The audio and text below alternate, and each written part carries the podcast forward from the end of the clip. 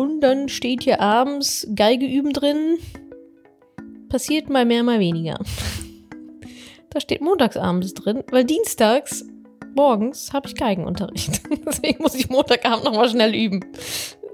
Wahlweise auch dienstags morgens davor nochmal schnell eine Runde fielen.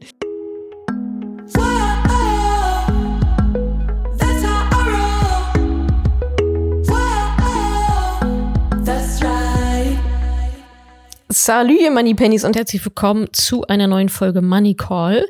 Wenn ihr auch Fragen für mich habt, schickt mir die einfach per WhatsApp-Sprachnachricht rüber. Die Telefonnummer dafür und alle weiteren Infos findet ihr auf madamoneypenny.de slash moneycall. Worum geht's in dieser Folge? Welche Fragen habt ihr mir gestellt? Ich wurde gefragt, welche Podcasts ich aktuell so höre. Da gebe ich einen kleinen Ausschnitt.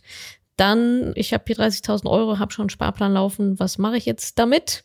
Weihnachtsgeld ist jetzt auch ein Thema um die Zeit, was lustig ist, weil ich nehme diesen Podcast gerade im März auf, damit er dann Ende des Jahres kommt, während ich in Babypause bin. Also, wohin mit dem Weihnachtsgeld? Scheint also eine Frage von letztem Jahr oder von vor zwei Jahren zu sein. 1000 Euro Weihnachtsgeld, was soll ich damit machen? Dann die große Frage, Einmalanlage oder Sparplan? Immer wieder gerne gestellt, die Frage. Und ein kleines Schmankerl noch zum Schluss. Wie sieht eigentlich so ein in Anführungsstrichen typischer Arbeitstag bei mir aus und wie sieht ein in Anführungsstrichen typischer Feiertag bei mir aus? Da habe ich einfach mal meinen Kalender ausgepackt und meine Trello-Liste und nehme euch da ein bisschen mit, nicht nur in jetzt einen bestimmten Tag, sondern ich glaube, ich habe es über zwei Wochen erzählt, was da so bei mir angefallen ist jetzt in dieser Zeit, in der ich hier ja auch Podcasts am laufenden Band für euch aufnehme, damit ihr auch in meiner Babypause was zu hören habt. Ja, ich hoffe, dass das auch interessant für euch ist. Mal ein schöner Blick hinter die Kulissen. Also als letztes hört ihr dann, wie so eine Arbeitswoche bei mir aussieht. Ich wünsche euch ganz viel Spaß. Wie gesagt, schickt mal eure Fragen auf madamoneypenny.de slash moneycall. Hallo Natascha, hier ist Sabrina. Durch dich bin ich zu einer begeisterten Podcast-Hörerin geworden und ich wollte mal hören, was du für Podcasts hörst. Das müssen jetzt nicht unbedingt nur aus den Themen Finanzen sein, sondern auch andere Bereiche, die hörenswert sind. Da bin ich immer auf der Suche und würde mich freuen über ein paar Ideen von dir. Vielen Dank und einen schönen Tag. Welche Podcasts höre ich? Ich muss sagen, ich bin aktuell mehr auf dem Hörbuch-Trip, weil ich, also immer wenn ich in einer sehr intensiven Informationsbeschaffungsphase bin zu einem bestimmten Thema, dann lese ich oder höre ich Bücher. Podcasts ist für mich eher so Inspiration nebenbei, Entertainment, mal auf neue Gedanken kommen. Aber wenn ich mich wirklich in ein Thema eingraben will, sowas wie Ernährung oder sowas wie, hey, wie funktionieren eigentlich Babys? Was muss ich damit eigentlich machen? Dann, ja, höre ich zwischendurch auch Podcasts auch zu diesen Themen. Aber so richtig eingraben, Informationsbeschaffung, mache ich dann lieber, ich sag mal, ein bisschen geordneter, stringenter mit Büchern nach Kapitel. Die sind einfach anders aufgebaut als so losgelöste Podcast-Folgen. Das mal vorweggeschickt habe ich gerade hier meine Apple Podcast App aufgemacht. Da sehe ich als allererstes Ryan Holiday Daily Stoic. Da geht es um die Weisheiten der Stoiker. Alle Bücher von Ryan Holiday wärmstens zu empfehlen. Und der Podcast ist auch sehr, sehr schön. Da gibt es immer, also Interviews auch, aber auch kurze, kurzen Input zur stoischen Philosophie. Dann habe ich hier Stephanie Stahl, Stahl aber herzlich. Dann, oh, oh bester Podcast der Welt, Madame Moneypenny Podcast. Dann habe ich hier den Hebammensalon aus natürlich gegebenem Anlass. Karin Dannhauer und Sissi Rasche, also zwei Hebammen, alles zu dem Thema. Dann habe ich hier Meditation für die Schwangerschaft von Mama Namaste. Dann, ich glaube, damit ist das Baby-Thema auch abgehakt. Was haben wir noch? Ich scrolle. Inbound Success. Das ist ein Marketing-Podcast. Remote Leadership von der Coa Academy. Da geht es um ja, Führungs- Führungsthemen, Unternehmensführung und so weiter. Sehr zu empfehlen. Chief of Anything heißt er auch. Also wenn ihr Chief of Anything oder Remote Leadership sucht per Podcast, kommt das. Dann Matthew Hussey, Love Life, Relationship Podcast. Dann habe ich hier natürlich noch Mama Lauda, also auch nochmal Mama, Mama, Baby, Kinder Podcast. Und nochmal Stefanie Stahl mit So bin ich eben. Dann, ich gucke weiter. Online-Marketing Rockstars zum Thema Marketing und How I Build This auch nochmal zum Thema Unternehmertum. Ja, aber das ist jetzt echt eine Momentaufnahme. Da kommen immer mal welche dazu, da gehen immer mal wieder welche. Ja, das ist so das, was ich mir gerade einigermaßen regelmäßig reinziehe. Wie gesagt, gekoppelt mit eher noch am meisten noch Hörbücher. Genau. Hallo Natascha, hier ist die Steffi. Erstmal vielen Dank, ähm, dass du so inspirativ deinen Blog und alles drumherum gibst für uns und es auch immer so kostenlos ist, also frei verfügbar, vieles. Das finde ich ganz fantastisch und hat mich persönlich sehr motiviert. Und ich bin immer dabei, verfolge alles, also weiter so. Das ist großartig. Ich habe einen ETF-Sparplan jetzt auf gesetzt mit dem MSCI World und MC und zwar zu 70-30 Prozent Verlagerung mit nachhaltigen ETFs. Das läuft soweit, da bin ich gut mit, fühle mich gut etc. Ich habe jetzt noch einmal die Möglichkeit, 30.000 Euro festzulegen. Und da wollte ich dich fragen, ist es sinnvoll, diese 30 Euro nochmal zu splitten und auch in diesen Sparplan mit einzufügen oder als einmalige Festanlage? Wenn das letztgenannte einmalige Festanlage, ist es dann sinnvoll, auch wieder ein MSCI World und MC zu nehmen oder gegebenenfalls etwas anderes. Ich danke dir für deine Antwort. Vielen, vielen Dank. Tschüss, Natascha. Erstmal danke für deine Treue, dass du dir meinen ganzen Sülz reinziehst und liest und hörst und so weiter.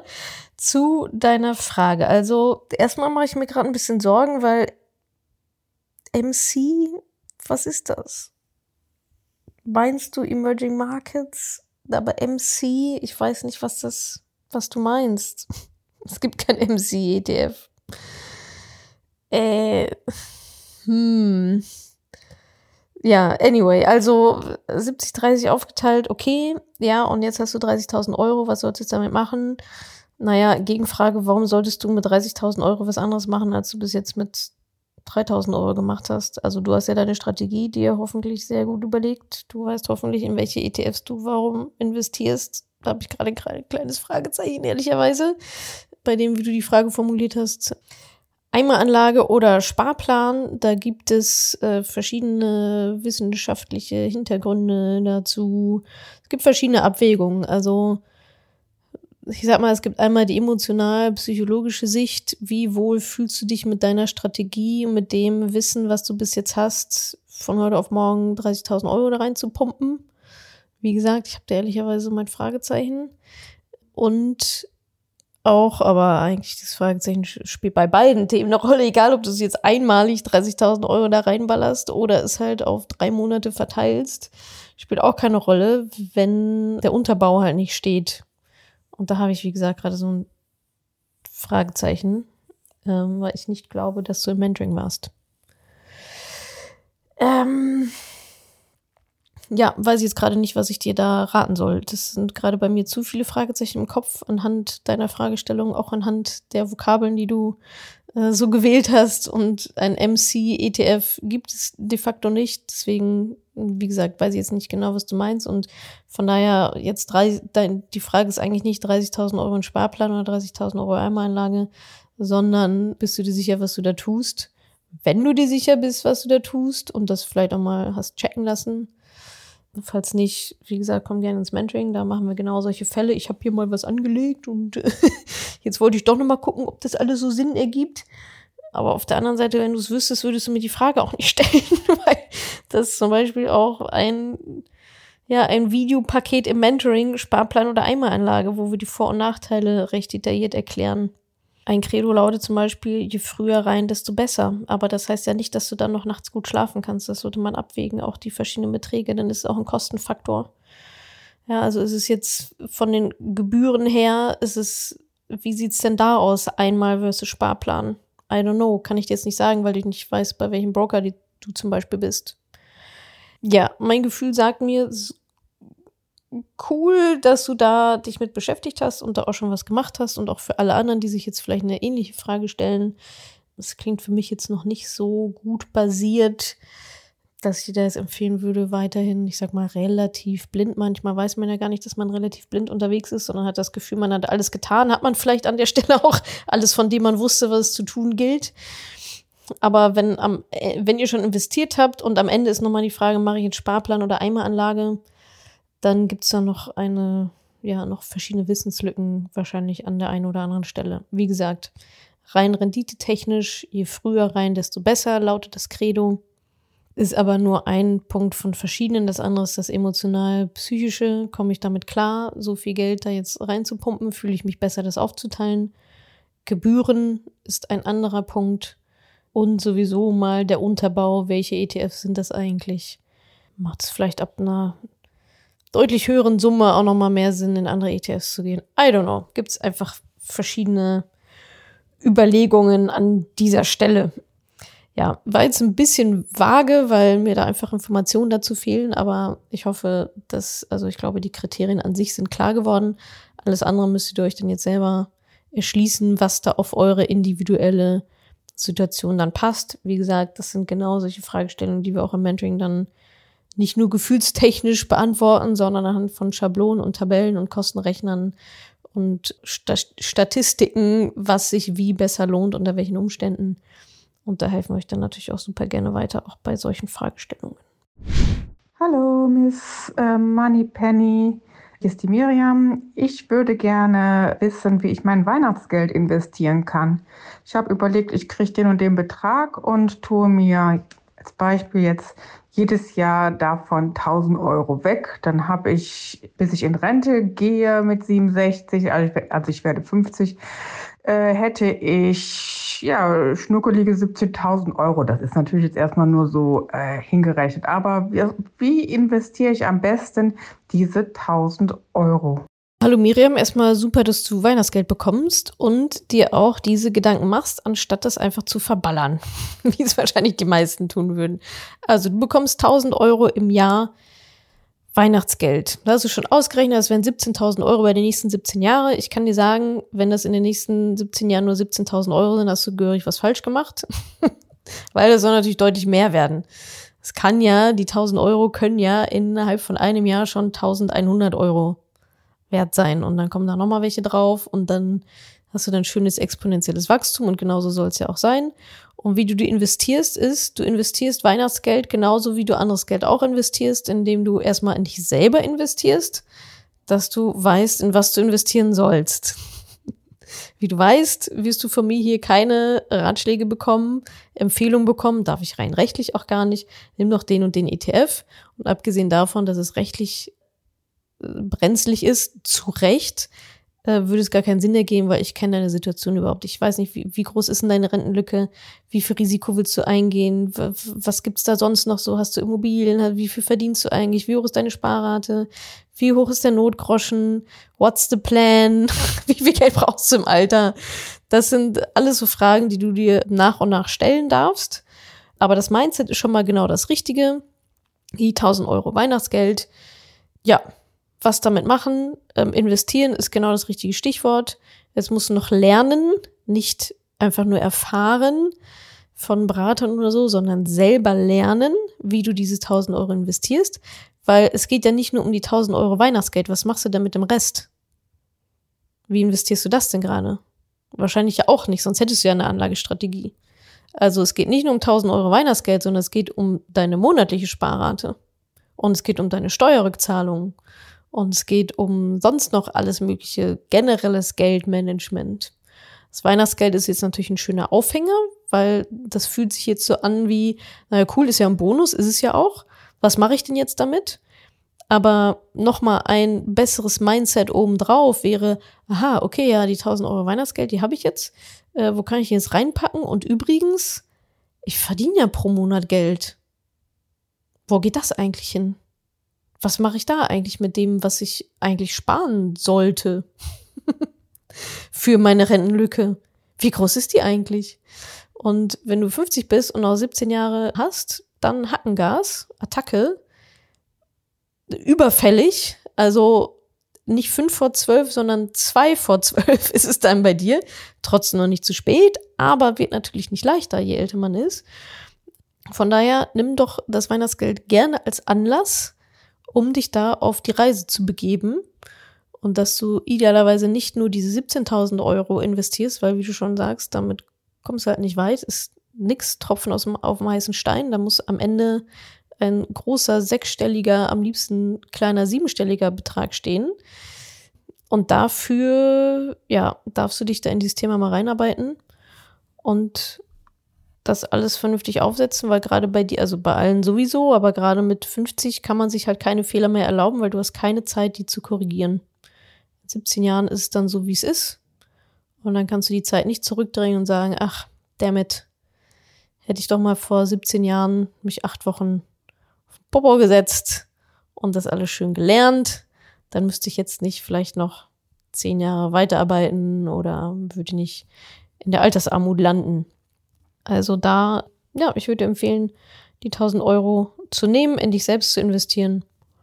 Bücher, Seminare, Kurse, was auch immer, was auch immer du für ein Lerntyp bist, dich da reinknien, ähm, damit du diese Entscheidung selber treffen kannst und auch dann natürlich darüber hinaus, über den Renteneintritt darüber hinaus, weil danach hört das Leben ja nicht auf, sondern Geld ist ja dann auch weiterhin ein Thema so dass du da dann frei bist in deinen Entscheidungen und unabhängige Entscheidungen treffen kannst und äh, ja, dein Geld so managen kannst, dass es dir dient, so wie du es gerne hättest. Den Ansatz finde ich super. Weihnachtsgeld. Können sich jetzt alle anderen auch mal überlegen, ja, Weihnachtsgeld, Boni und so weiter. Da mache ich mir immer Gedanken, was ich damit machen soll. Aber eigentlich kommt ja jeden Tag, jeden Tag, bei manchen jeden Tag, bei den meisten jeden Monat Geld rein, was ja auch verwaltet werden will, nicht nur das Weihnachtsgeld. Hallo Natascha, ich bin Katharina und habe mich jetzt seit einiger Zeit mit dem Thema ETFs beschäftigt, Bücher gelesen und Podcasts gehört und habe auch bereits einen ersten ETF-Sparplan. Laut dem, was ich nun gelesen habe, sollte man ja bestenfalls in zwei bis vier ETFs investieren, je nach Diversifizierung. Und meine Frage ist nun, ob man mehrere Sparpläne anlegen sollte und dort, wenn man Geld zum Investieren hat, dieses dann auch in den Sparplan stecken soll oder es besser ist, einen Sparplan zu haben und sein Kapital, was man anlegen möchte, beispielsweise 5000 Euro als Einmalinvest in ein ETF und zum Beispiel 10.000 Euro in einen weiteren ETF, je nach Strategie und Gewichtung im Portfolio. Vielen Dank. Hallo Katharina. Ehrlicherweise habe ich mir jetzt die Nachricht, ich glaube, drei oder viermal angehört und ich glaube, ich verstehe die Frage nicht. ich versuch's mal, aber entweder ich habe einen Knoten im Kopf oder du hast einen Knoten im Kopf. Du hast also einen Sparplan und jetzt ist die Frage, du hast 15.000 Euro, sollst du das jetzt in den Sparplan reinpacken oder was tun? Oder es einmalig in einen anderen ETF? Warum solltest du es tun? Also wenn du die ETFs ausgewählt hast, die zu deiner Strategie passen, Übrigens, die Empfehlung, die Daumen vor mit zwei bis vier ETFs, ist völliger Blödsinn. also, das ist Quatsch. Finde ich, solche Aussagen finde ich auch irgendwie mal so ein bisschen gefährlich, weil, also, dann suchen die Leute auf Teufel komm raus vier ETFs, weil sie denken, vier ETFs sind jetzt besser als einer und dann ist es aber der letzte Schrott. Und am Ende, na, zehn Jahre später, sammeln sie irgendwie die Scherben auf. Also zwei bis vier ETFs können die direkt mal wieder streichen. Völliger Mumpitz. Ein ETF kann auch richtig gut sein, wenn das ein Knallerding ist. Es gibt auch Leute mit fünf ETFs, also allein wenn man Multifaktor mit reinnimmt und so weiter, Small Caps und so. Also diese zwei bis vier ah, Faustformel, Daumenregel, keine Ahnung, woher das kommt, aus welchem Buch du das aufgeschnappt hast, aber ja, halte ich jetzt nichts von, von so Pauschalaussagen. Und zurück zu deiner Frage, ja, ist so ein bisschen Kuddelmuddel, ne? Also, also Bücher gelesen, Podcast gehört, jetzt investiert, aber so richtig, ich weiß nicht, also du machst, also in meinem Kopf machst du gerade einen Unterschied zwischen Sparplan und ETFs. Aber ETFs sind doch Teil des Sparplans. Also du hast jetzt, also, du hast dir zwei ETFs rausgesucht. Die besparst du monatlich mit x Euro. Jetzt hast du nochmal 15.000 Euro, das heißt, die packst du genau so entweder in den Sparplan rein Oder halt als Einmalanlage, aber ja dann auch in die gleichen ETFs. Alles andere ist ja Quatsch. Also du, das meine ich mit, ja, vier ETFs sind besser als zwei. Äh, da suche ich mir jetzt nochmal einen zweiten MSCI World oder nochmal einen vierten irgendwas. Das ist egal. So, du hast deine ETFs, du hast dich darauf festgelegt, du hast deine Risiko Risikoverteilung, Strategie, Plan, Portfoliostruktur. Mhm. Einmal alles durchgemacht. Fragezeichen, Ausrufezeichen. Und dann solltest du wissen, was zu tun ist. Und wenn du da jetzt Geld übrig hast, dann packst du das natürlich auch genau in die gleichen ETFs, weil warum solltest du jetzt andere auswählen? Dann wären, dann würdest du ja jetzt welche nehmen, die, die eigentlich nicht deine Top-Auswahl waren. Mit welcher Begründung? Macht irgendwie keinen Sinn. Und ja, stopf es halt in den Sparplan rein. Dafür ist der Sparplan ja da. Oder wenn du auf einen Batzen 15.000 Euro hast, Kannst du auch in den Sparplan reinpacken oder halt einmalig. Ist eine Sache von Gebühren, eine Sache von Kosten, Psychologie, Emotionen und so weiter. Habe ich, glaube ich, jetzt in der Folge auch schon mal erzählt. Mm. Aber ja, vielleicht äh, lohnt es sich da nochmal noch mal deutlicher in deine Strategie einfach reinzugehen. So, what's happening? Was mir jetzt zum Beispiel auch nicht klar geworden ist, ist deine Frage jetzt, soll ich erstmal 15.000 Euro ansparen, bis ich dann eine Einmalanlage mache und währenddessen dann nur einen halben Sparplan oder so. Ich, sorry, ich weiß es nicht. Macht es einfach einmal vernünftig. Ja, setzt es alles vernünftig auf. Meiner Meinung nach reicht da, reichen da Bücher und Podcasts nicht, wie ihr wisst, sage ich auch in jeder Folge. Setzt es einmal vernünftig auf. Und wenn ihr am Ende noch solche Grundsatzfragen habt, dann ist es einfach nicht vernünftig aufgesetzt. Wenn es vernünftig aufgesetzt ist, habt ihr einen Sparplan, da geht eine Sparrate rein in die ETFs, die zu euch passen. Die Sparrate ist so hoch, dass ihr am Ende eure Rentenlücke füllt. Und wenn ihr zusätzliches Geld habt, kommt das entweder regelmäßig per Sparplan da rein oder Einmalzahlung auch da rein in diese ETFs. Punkt. Wie sieht ein typischer Arbeitstag bei dir aus, Natascha? Und wie ein typischer Urlaubstag oder Wochenendtag oder zumindest ein Tag, an dem du nicht arbeitest? Ja, sehr spannende Frage. Wie sieht eigentlich so ein Arbeitsalltag bei mir aus? Da ich keinen, ich sag mal, normalen Arbeitsalltag habe, habe ich jetzt gerade mal meinen Kalender geöffnet und meine To-Do-Liste bei Trello. Da pflege ich nämlich meine To-Dos und erzähle euch einfach mal, was so diese Woche ansteht. Und vielleicht könnt ihr daraus dann ein bisschen was ziehen. Fangen wir an bei montags. Montags habe ich erstmal äh, Sport. Morgens. Jeden Montag, jeden Mittwoch, jeden Freitag geht's raus und eine Runde Sporteln an der frischen Luft. Dann habe ich montags meinen Erfolgscall im Mentoring. Da könnt ihr mir dann live Fragen stellen und wir feiern Erfolge, machen Verabschiedungen und quatschen über Produktivität und Zeitmanagement und Unternehmertum und was ihr alles so von mir wissen wollt, falls ihr Mentoring seid. Falls nicht, dann nicht. Danach habe ich ein Weekly Meeting, also ein wöchentliches Meeting. Festes Meeting mit einer Mitarbeiterin, danach mit der anderen, danach mit der anderen. Und danach hatte ich abends noch ein Meeting, was eher so projektbezogen war. Und dann steht hier abends Geige üben drin. Passiert mal mehr, mal weniger. Da steht montagsabends drin, weil dienstags morgens habe ich Geigenunterricht. Deswegen muss ich Montagabend nochmal schnell üben. Wahlweise auch dienstags morgens davor nochmal schnell eine Runde fiedeln. Dann hatte ich zum Beispiel, ich bin jetzt bei Dienstag gegen Mittag wieder ein, also bi-weekly, also zweiwöchentliches Meeting mit Social Media. Dann äh, ist Dienstags mein Money Stories Tag und Interview-Tag. Das heißt, das habe ich mir, also ihr habt gemerkt, montags habe ich Mentoring und die meisten Weeklies so hintereinander einfach weg. Dann, dann weiß ich, okay, für Montag wollen wir gar nichts anderes vornehmen. Not happening. Das sind nur Meetings. Dann habe ich die aber auch durch. Dienstags ist dann bei mir ähm, vor allem nachmittags Money Stories Tag. Das heißt, dann nehme ich da Money Stories auf mit Mentoring-Teilnehmern. Habt ihr auch schon mal gehört hier im Podcast.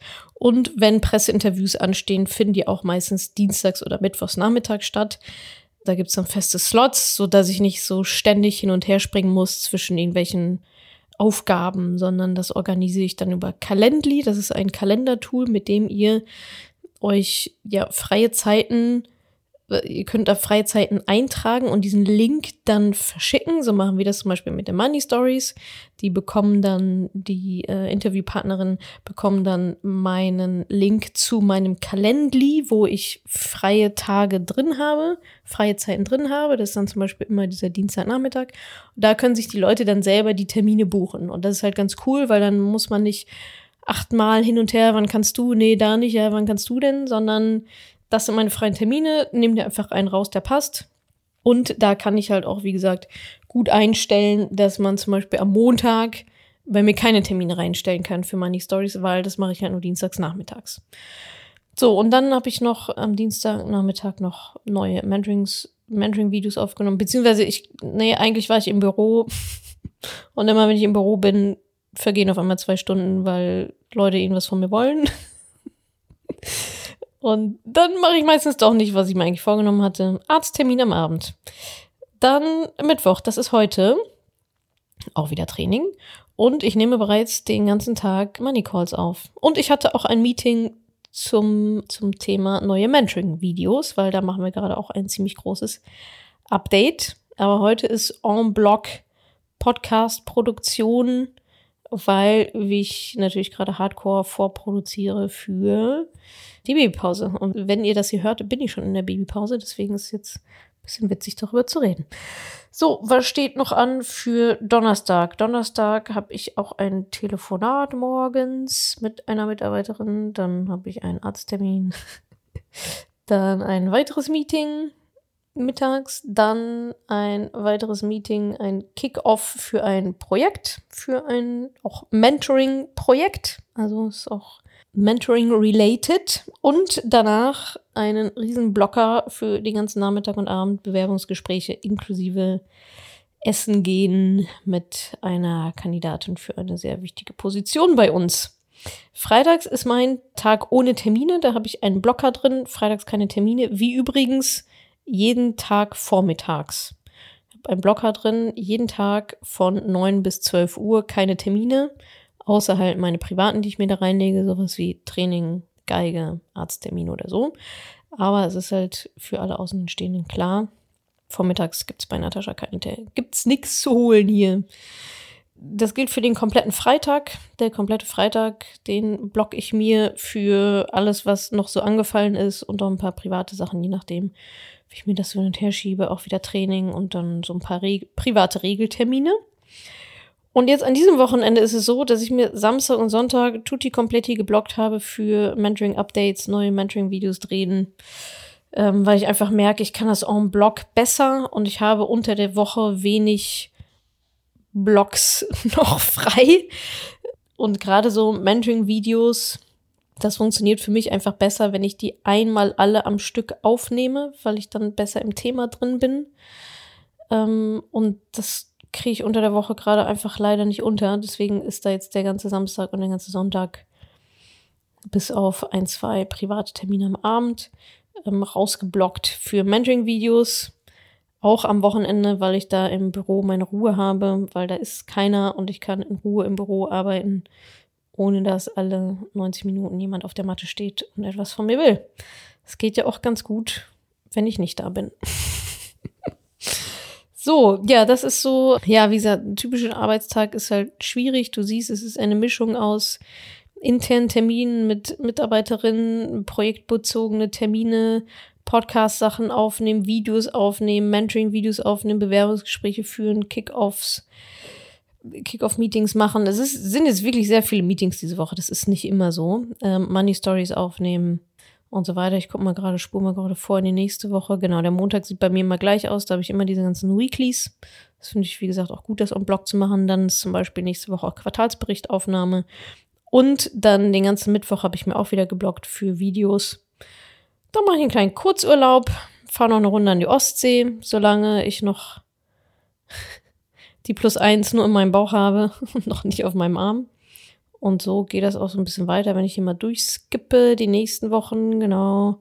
Blocker für Videos, Blocker für Videos, Termine mit Steuerberatung, betriebliche Altersvorsorge, All Hands, Team-Meetings, Money Talk, Money Talk vorbereiten, Money Stories, Pressetermine. Ja, und was mache ich an den Wochenenden? ah, was mache ich an den Wochenenden? Also gerade mache ich an den Wochenenden den ganzen Babykram. Kinderbettchen und Hochstühle recherchieren. Und Kitas anschreiben und Kinderärzte und so weiter. Und wenn ihr diesen Money Talk, diesen Money Talk, diesen Money Call jetzt hier gerade hört, wahrscheinlich irgendwann im Oktober oder so, da werde ich wahrscheinlich an dem Wochenende stillen und mein Baby, mein Neugeborenes versorgen. Aber ja, ich versuche schon auch gerade an den Wochenenden, also jetzt ist gerade wirklich heiße Phase wie schon lange nicht mehr, dadurch, dass ich ja nun mal diese Babypause einlege. Das heißt, da ist jetzt wirklich Vorproduktion am Stissel von morgens bis abends quasi und noch ganz, und das sind jetzt nur die externen Sachen, von denen ihr was mitbekommt. Wir haben auch noch einen internen Videokurs, einen internen Videokurs für alle Mitarbeiterinnen pro Rolle, pro Prozess, pro Feedbackgespräch, wie da was abzulaufen hat und Briefings und so weiter. Das habe ich jetzt alles noch das ist noch gar nicht richtig eingetaktet. Da darf ich mich auch noch hinsetzen und das alles machen.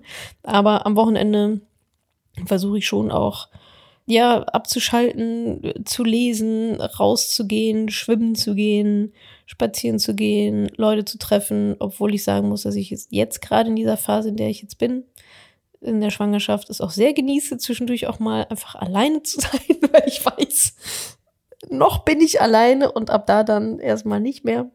Ja, ich hoffe, das konnte euch so ein bisschen guten Eindruck geben, wie ich so meine Tage strukturiere. Also wie gesagt, ich bin Fan von On-Block arbeiten Meetings on Blog, Videos on Blog, Podcast-Folgen on Blog, E-Mails bearbeiten, fällt bei mir eigentlich kaum noch an, weil ich kriege eigentlich keine, e also kriege sehr, sehr wenig E-Mails. Das ist eigentlich alles ganz gut im Team verteilt. Das heißt, das ist deutlich weniger geworden.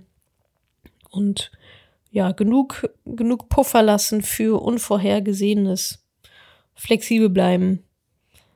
Und ja, alles schön in den Kalender einpflegen und ins Trello-Board einpflegen, dass ich halt auch nichts vergesse. Ich hoffe, ich konnte dir in dieser Podcast-Folge einiges Neues vermitteln und vor allem Lust auf mehr machen. Wenn dem so ist, wenn du dranbleiben möchtest, dann habe ich was für dich, nämlich meinen kostenlosen Newsletter. Dort bekommst du regelmäßig Tipps, Tricks sowie alle Neuigkeiten aus dem Madame Moneypenny Universum, denn News gibt es dort immer zuerst. Also einfach kostenlos anmelden auf www.madamoneypenny.de slash newsletter und dann bekommst du schon ganz bald Post von mir.